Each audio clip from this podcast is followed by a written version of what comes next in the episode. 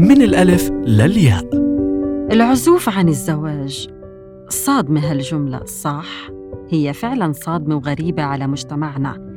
يعني بدك أقل إشي تنعزم على عشرين عرس بالشهر. بس هالفكرة فعليا صار الشارع بيتناولها. خاصة لما بنسمع إنه في بنات عازفات عن الزواج. يعني ما بدهم هالفترة يتزوجوا أو ما بدهم خالص. بتضل حريتهم الشخصية ومساحتهم الخاصة فيهم اللي أصلاً مش لازم نتدخل فيها. وكمان مع العلم إنه أغلب هدول البنات تعدوا سن الثلاثين يعني بيكونوا خلصوا تعليم وبيشتغلوا كمان. والبعض بيشوف إنهم مؤهلين للزواج فعلياً. بس ليش بيعزفوا عن الزواج طالما منجزين بحياتهم؟ هالسؤال اللي فيك تتوقع جوابه بس كمان ما تسأله إلهم بشكل مباشر.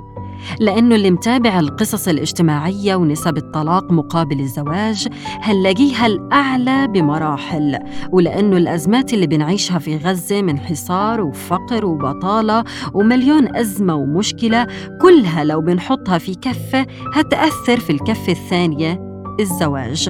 لأنه نجاح العلاقات الاجتماعية مرتبط بتحسن الظروف وكل الأوضاع. فهدول البنات بيشوفوا حالهم إنه لازم يشتغلوا ويستقلوا مادياً ويعيشوا حياتهم بالطريقة اللي هم شايفينها صح. وهالموضوع هذا أفضل إلهم بكتير من إنه يدخلهم في زواجة فشلها أعلى من نجاحها لأنه الأفق بقطاع غزة شوية صعبة على واقع الشباب.